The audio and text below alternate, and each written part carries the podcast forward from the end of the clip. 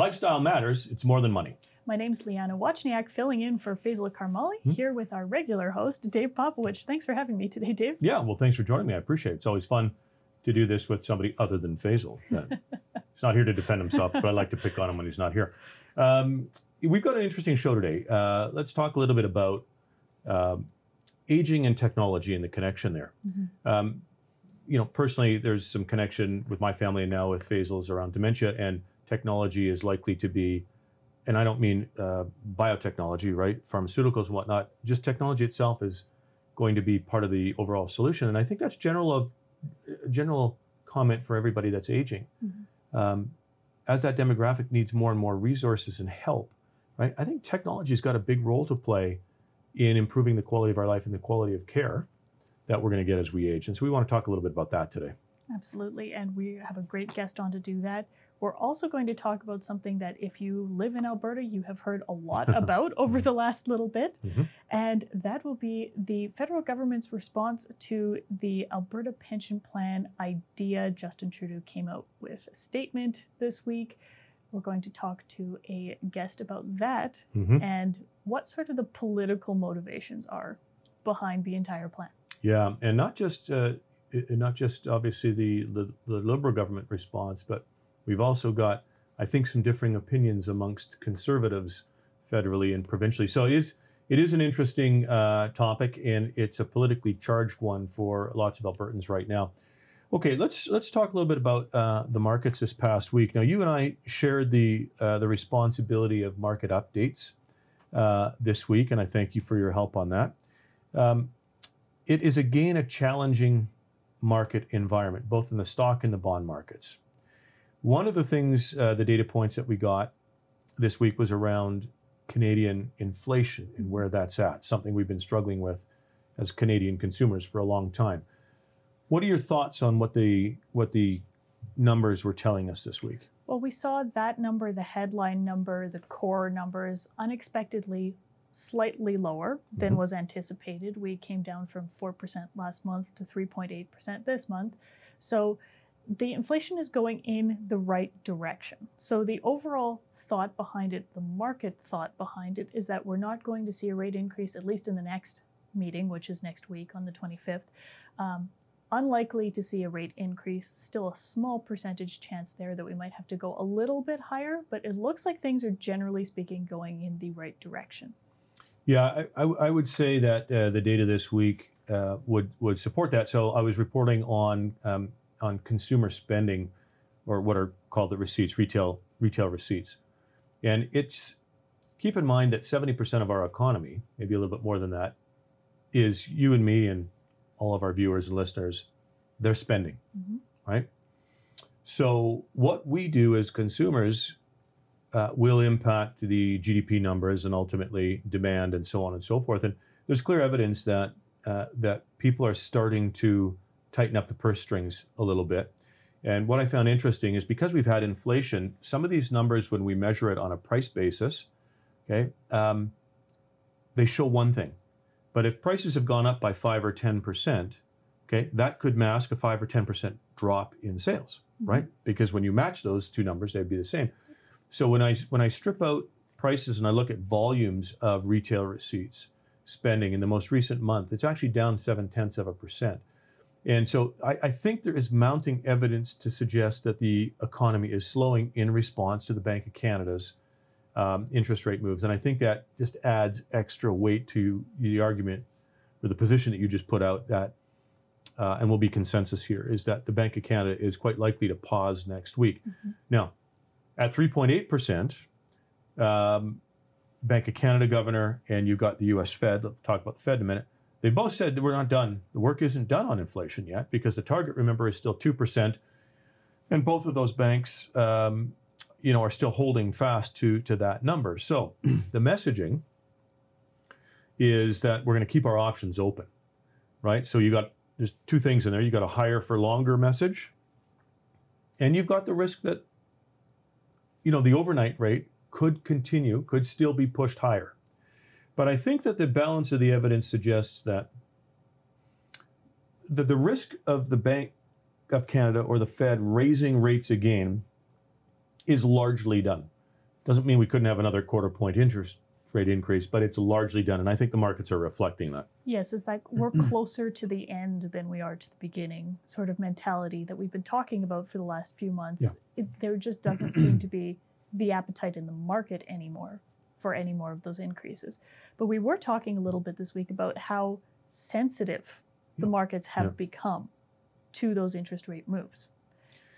Yeah, and it's I guess it's not the sense that's an interesting point because the sensitivity not as much to do right now with that short-term rate that the banks control, but it's to do with the volatility that we've seen in some of the longer dated bonds. And that's not controlled by the Mhm. by the central banks directly, Right. right? Certainly through their communication, markets will interpret certain things and uh, and price accordingly.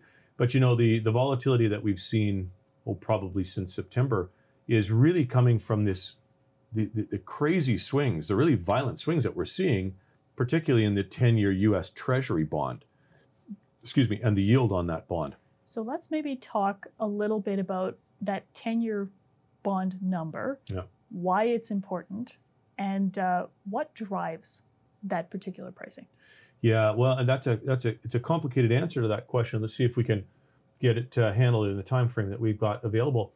You know that there's a pricing. So the bond market's important to to the stock market because you have to be you have to be compensated for risk, right? And so um, so there's a risk element to, uh, answer to your to your question. If I can get a GIC that pays 5.5 percent or 5.7 percent, all right, what do I need if I'm going to take the risk of the you know the stocks bouncing up and down? So you've got that. You've got um, you've got the cost to carry debt, right? So many Canadians and Albertans, Calgarians are faced this year and next year with this notion of rolling over their mortgage. And boy, if you had a mortgage five years ago and you're rolling into this market, okay, things are going to be a lot different. And so what that does is a, there's there's a, an impact on consumer spending. Um, you've got less money to spend from a discretionary perspective. And then in the bond market itself, so the volatility in that 10 year number is interesting in that, as I said, it's not controlled directly by the central bank, but it's bouncing all over the place and moving, and it's been moving higher.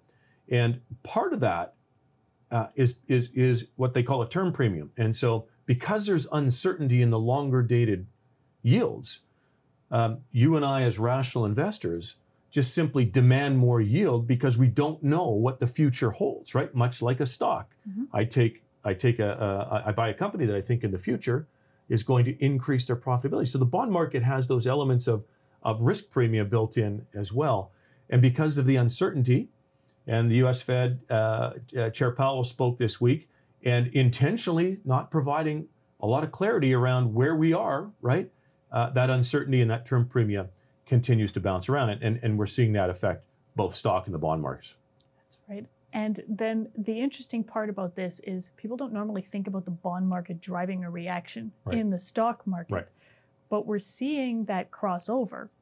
Do you want to speak a little bit to why we're seeing those bond and particularly that 10 year bond number impact the stock market? Well, again, uh, you, you could go back to borrowing costs, or you can go back to uh, as a rational investor. If I've got two options, where do I put my money? Mhm. Right? And so as as interest rates go higher and those risk-free uh, interest rates go higher, it makes things risk assets look less attractive. But think about think about it, not just we talked about mortgages, but think about businesses. They've got to finance their operations as well.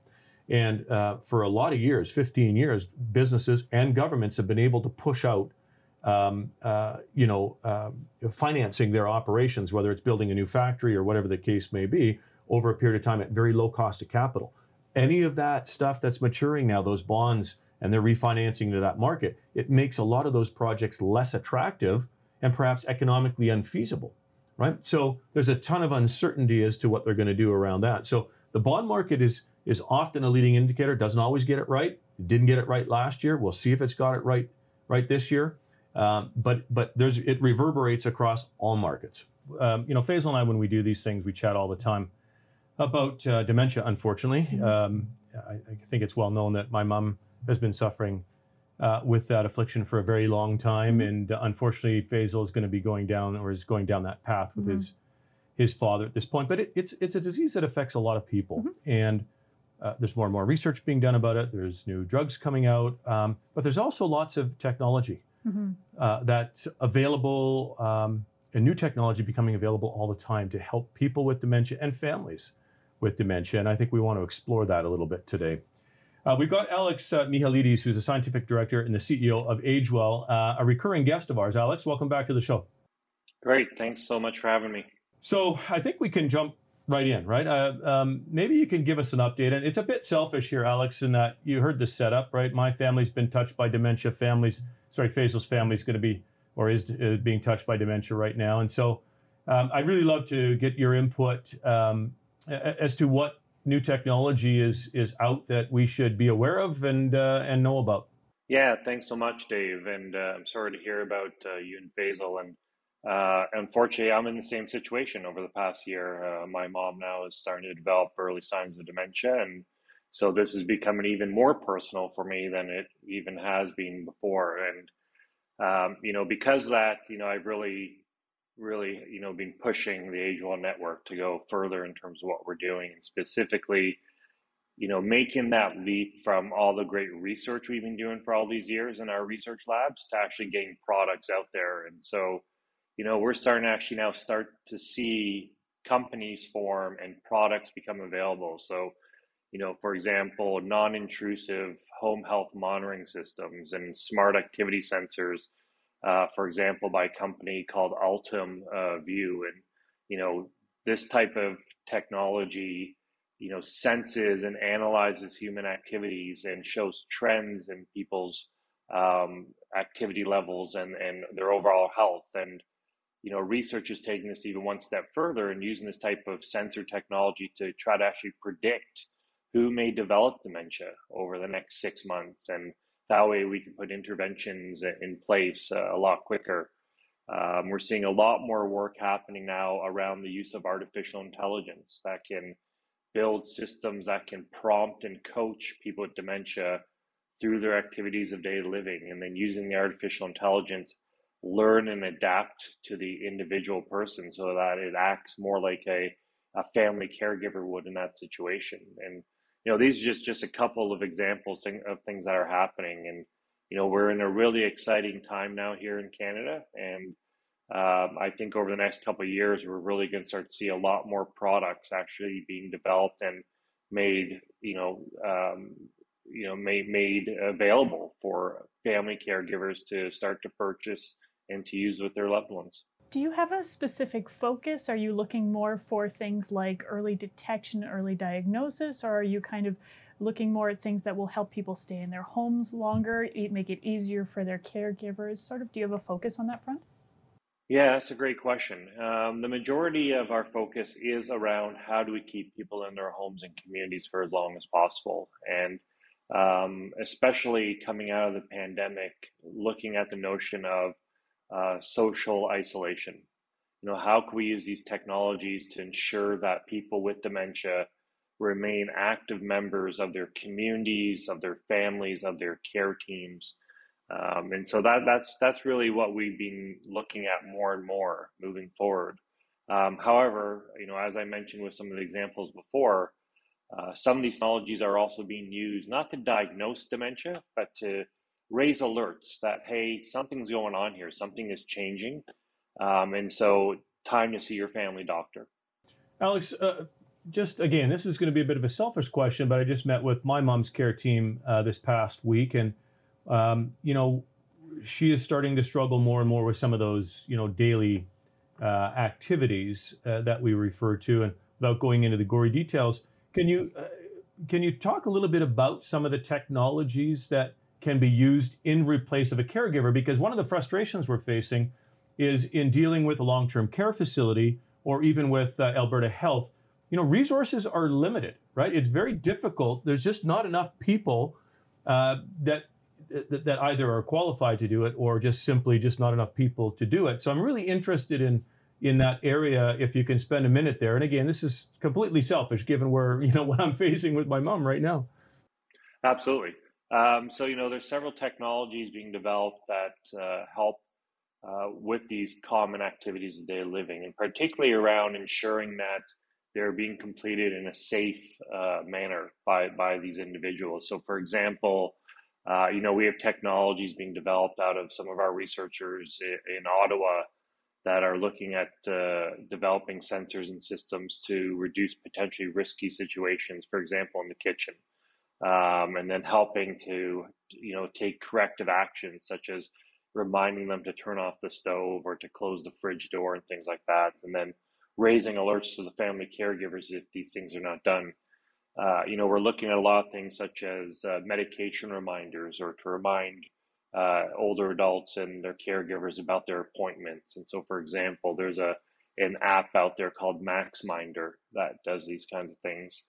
And then a lot of technology is looking at uh, you know more of these risky behaviors such as wandering or uh, potential fall detection or predicting falls before they happen. So um, that's very much um, you know what AgeWell is focusing on is is you know how to complete these activities so that again they can remain in their own homes for as long as possible and not have to go into a long-term care facility or or some other kind of institution. So technology, uh, and we can shift gears off dementia. I mean, not everybody's family's touched by this. That's why I said selfishly I was curious. But listen, technology I think is going to be a broad-based solution to a lot of um, a lot of you know the issues that we will face as our as we age and as this demographic ages. So perhaps more broadly speaking, Alex, some of the, the you know the key or even call it cool technologies that, that you guys are working on or seeing that you think will be valuable to the vast majority of Canadians as we age? Yeah, so a lot of work being done, for example, on technologies that ensure people do their exercises and maintain good health. So whether it's stretching exercises or more in-depth rehab that someone may have to go through. Um, and you know, these technologies are not just your typical thing that prompt you to, you know, take your 10,000 steps, whatever, but are doing things with virtual coaches and automatically monitoring the motion of the person without any type of sensor on them so that we know what exactly they're doing. Um, a lot of other technologies, obviously, that make use of off the shelf things such as you know smartwatches and things like that that can take that information and again apply things like artificial intelligence so that it's making decisions and prompting the person to do things that are more custom to their specific lifestyles and you know that's a really critical thing. You know if, if my device doesn't fit into my life uh, doesn't do things within the context that i'm uh, i want it to do then i'm going to ignore it. And so we're spending a lot of time looking at how do we customize these things to, to fit and to match how we want the technology to work for us. That makes good sense. Uh, listen we're going to keep uh, touching base with you and, and tuning in. Obviously this is important not just personally but to many many canadians as we age so i always appreciate when you take a little time for us alex thanks very much for your time today yeah thanks very much great to see you both all right, that's Alex uh, Mihailidis. He's um, scientific director and the CEO of uh, of AgeWell and a regular contributing guest of ours. There's a very hot topic right now, um, which has been brewing for a little while. In mm-hmm. fact, probably much longer than most people think. Mm-hmm. And that is this debate around whether or not Alberta should exit the CPP and create its own pension. And we're very fortunate to have uh, Lori Williams, Associate Professor at Mount Royal University, with us again today. And Lori, thank you not just for today, but for, uh, for being a regular contributor to, uh, to the More Than Money Show. Welcome back. Thanks very much. It's great to be with you. Let's start, I think, maybe with some of the context and history behind this plan, because I think you've mentioned before that there is a greater history than just this idea sprung up out of nowhere. So maybe give us a little bit of the background of this idea of Alberta having its own pension plan. So this this traces back actually through much of Alberta's history. This whole idea that somehow or another Alberta is not getting a fair deal in in the federation, and there are lots of reasons um, for saying that you know different freight rates for goods traveling different rates in the country or uh, directions in the country and so forth. But the the real origin of this i think can be traced to the firewall letter that everybody's so familiar with um, over 20 years ago that came out. Uh, and uh, at at that time the authors of that letter were already um, associated with danielle smith some of them were former professors of hers, um, and and currently Rob Anderson, her her key advisor, uh, is ha, has penned things jointly with Barry Cooper, who also is advocating for greater sovereignty for Alberta. So it's it's had it's got deep roots, but in this particular form, we can actually see it uh, emerging quite explicitly more than 20 years ago. There's an active debate on both sides of whether it's a good idea to have um, you know, our own pension or not. Um, I'm not sure I want to focus on that for today. I'm really interested in, in the political angle here. So, given the history, um, we see the advertising that's taking place right now. Clearly, this is an issue that the Alberta government is going to run with. And we've had a response from, uh, from Trudeau's government, the feds. Um, maybe if you could help us understand, Lori, sort of the positions on both sides here, uh, and, and then we can speak to some of the tensions and what it's going to create. Uh, so Danielle Smith, I think her political motivation for for advocating or pushing this for this idea forward. Again, first of all, I think it's something she thinks is a good idea, and I've spoken to to conservatives who who do think it's a good idea. Um, uh, as we know, the majority of Albertans don't, and this campaign is meant to, to persuade them to to uh, come on side with them. Um, the on the on the federal government side, on the part of of Justin Trudeau, it's complicated. I mean, part of it is he just gets to speak for all Albertans because if you're talking about taking over half of the pension fund, fund assets uh, for one province, and if Ontario did the same, uh, they'd use up more than is in the pension fund. That raises a lot of concerns across the country. And so Justin Trudeau can pos- position himself as a champion for uh, hardworking Canadians, uh, those who are concerned about their pension, those who are, who are retired or approaching retirement, he can he can be the champion for all of those those folks by by penning this letter. But it's an, an unusual thing for him to write a letter, a public letter like this. Um, and part of the motivation for that is pretty clearly that he wanted to push Pierre Poilievre into making a clear statement. And now that Pierre Poilievre has done that today and said that he hopes that Albertans will not leave the Canada Pension Plan, uh, I think that seriously undermines the campaign here in Alberta um, and I think a lot more Albertans who might have been wondering about whether this could be a good idea are seeing this could be a huge fight in terms of how much Alberta gets to take with it if it leaves the pension plan. And since all of those rosy projections about paying less and getting more hinge on getting a significant amount out of that pension plan, whether whether it's the 53% or or 15% um, is a matter of negotiation, but it's quite clear that the rest of the country is not interested in negotiating with Alberta on any sort of favorable terms. They aren't willing to take a hit for the sake of Alberta in this, and and and I think a lot of Albertans who think of themselves as both Albertans and Canadians aren't aren't particularly interested in fighting with other Canadians, and they aren't interested in seeing the Premier of Alberta offside of all of the other premiers and the and the the federal government. That's actually a good question. Um, do you have any sense for what the political appetite is in this province in particular for this plan to go ahead? That's a bigger question. So, some of this might be because Danielle Smith is uh, playing to the, the, the sort of the right wing, sort of more independence oriented um, uh, wing of her party. And, and as we saw, that wing of the party can be very effective. There's an AGM coming up. Uh, her leadership could be in question, as it was with Jason Kenney. She's got a divided party to try to deal with, and this could be a nod in their direction. And, and sort of among them are people who are really uh, anxious that Alberta's interests be advocated against, particularly the federal government or the Liberal government uh, of Justin Trudeau right now, and they're really focused on that. And this might placate them to some degree. Um, I don't know if that's a good strategy or not. Um, Jason Kenney had an equalization referendum, it didn't go anywhere, and that wound up being one of the things that he was criticized for. And it could very well, if it doesn't turn out to be a very successful strategy, it could it could turn on on Danielle Smith as well. At this stage, they know they can't win a referendum. She has said that she would not hold a referendum unless it made sense, unless the polls indicated that it was winnable. But she's she's up against some pretty tough criticism right now, both because of the claims that are being made, um, the fact that she's spending uh, over seven million dollars in an advert. This is taxpayer dollars being spent to try to persuade them to do something that the majority of Albertans don't want to do and and she's she's in a in a very difficult position um, politically because during the campaign she actually not only did she not campaign on this she said explicitly that no one would touch Alberta's pensions. Uh, so I think this this could be uh, much more damaging, not just for Danielle Smith, but for the UCP and, and potentially for Alberta in, in, in the Federation in the long term. You may have addressed this already, Lori, and just in your last answer, but you know, there's clearly some political risk in pursuing this um, from an Alberta government perspective. Um, you've cited some potential reasons why that may be the case.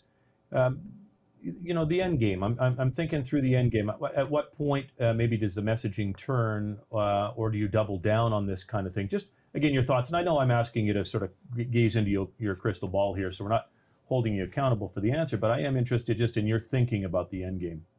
So this campaign is clearly meant to push enough Albertans in the direction of supporting uh, uh, an Alberta pension plan to justify a referendum.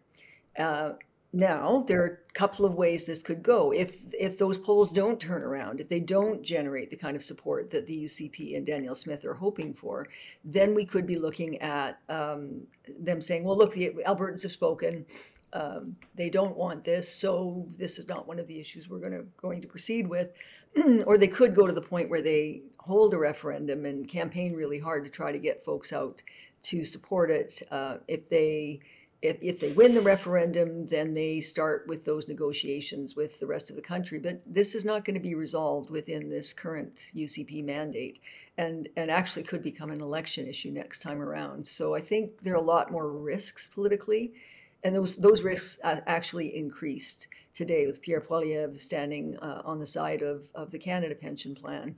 Um, it, uh, this this is not. I, I, think it was intended to be an opportunity to fight with Ottawa. And it's worked more effectively because Justin Trudeau actually reacted to it. Uh, some people were calling that a win for Danielle Smith, but but Pierre Poilievre's state, uh, statement today uh, has just made her her job a little bit tougher. A little tougher. Yeah.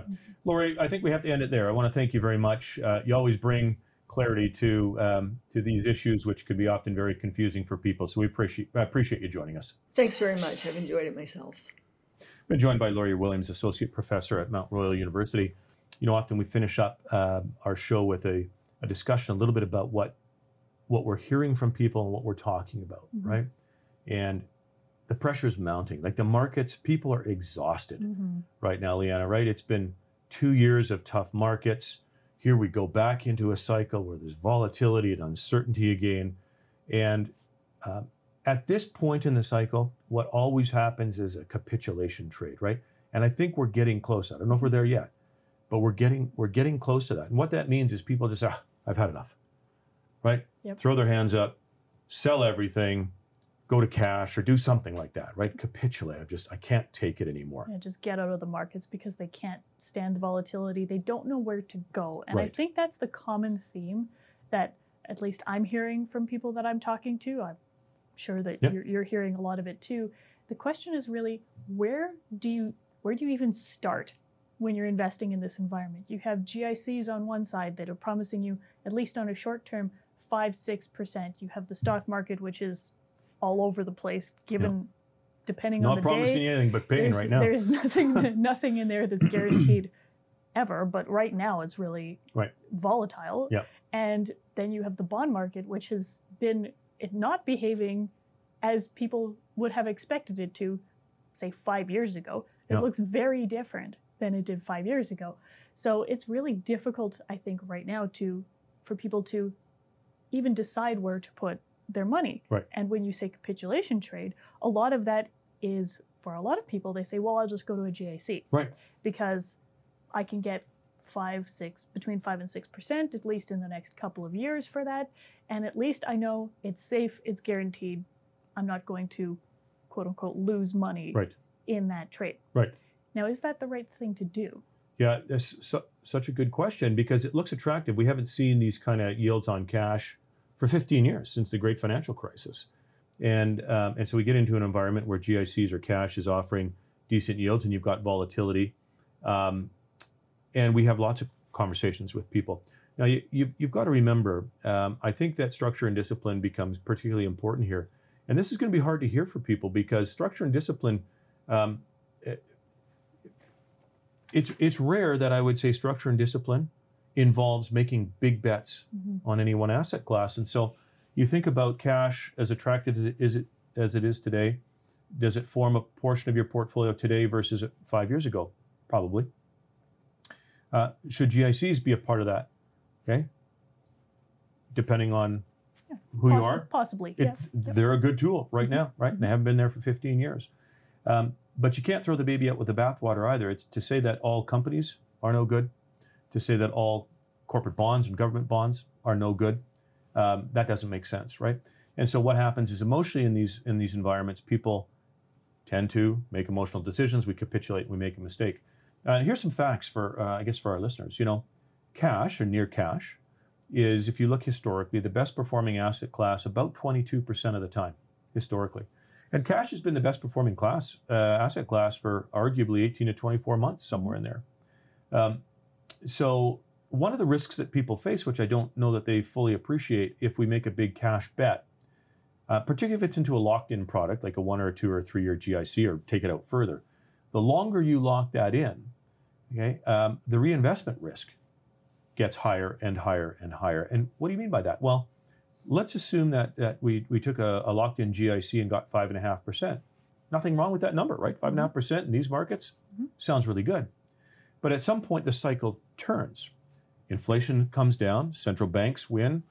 If the economy has to go through recession, whatever the case that, that might be. And if you're locked in, okay, you can't actually exit that without giving up all that interest if you're if you can actually get the money to get back in on asset classes that might have been absolutely sold off, right? So reinvest, reinvestment risk is a very big one uh, that people I don't, I don't think fully consider.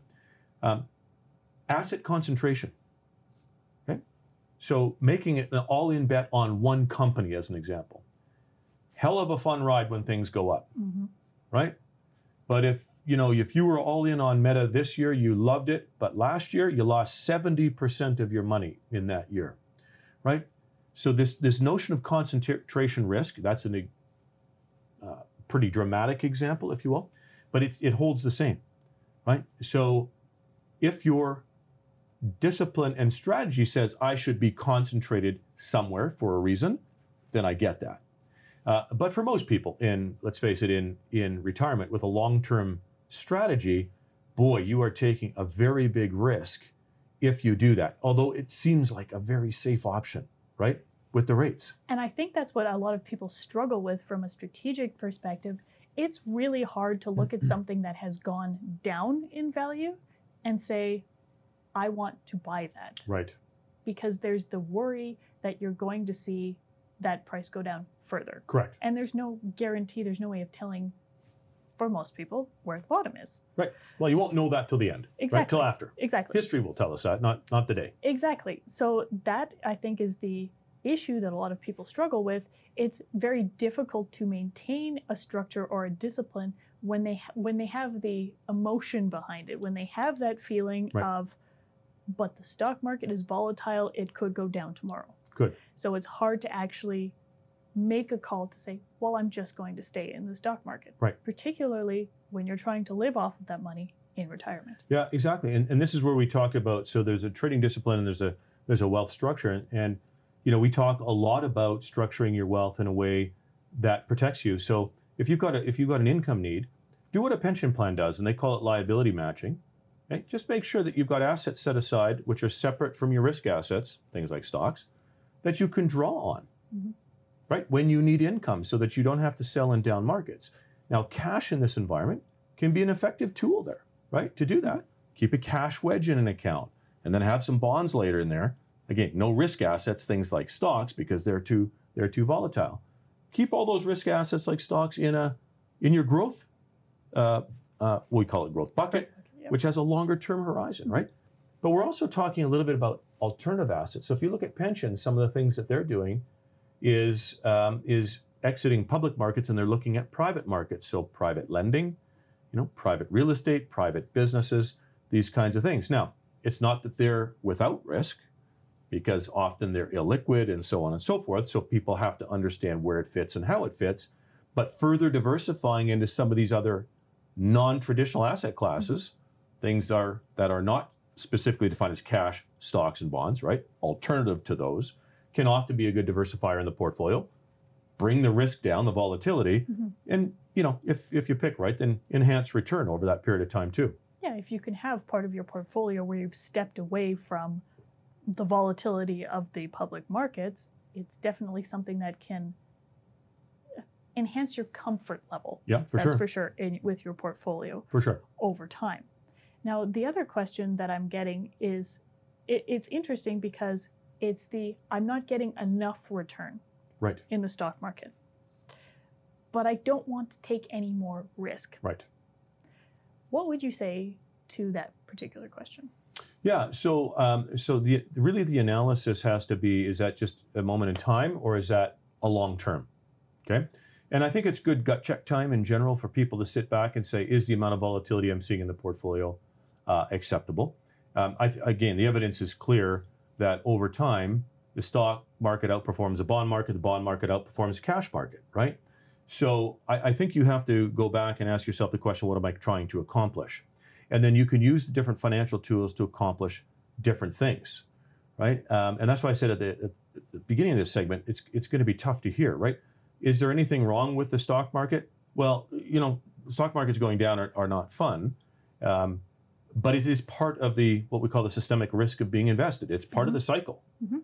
right? Now, trying to time that cycle, people would argue, um, you know, m- maybe somebody can do that. I, I haven't seen too many people successfully do that. But if you could time the highs and lows, well, you'd be a bazillionaire, right? Yes. But if you don't have the ability to do that, then you're like the rest of us, where we have to have the appropriate structure and discipline to go through an entire cycle. Okay. Well, we're going to be talking about this at our next seminar, Right. Tuesday, November 7th at 7 p.m. Join us at the Carriage House Inn. Go to morethanmoneyradio.com to register. Thanks for tuning in. We'll talk to you next week.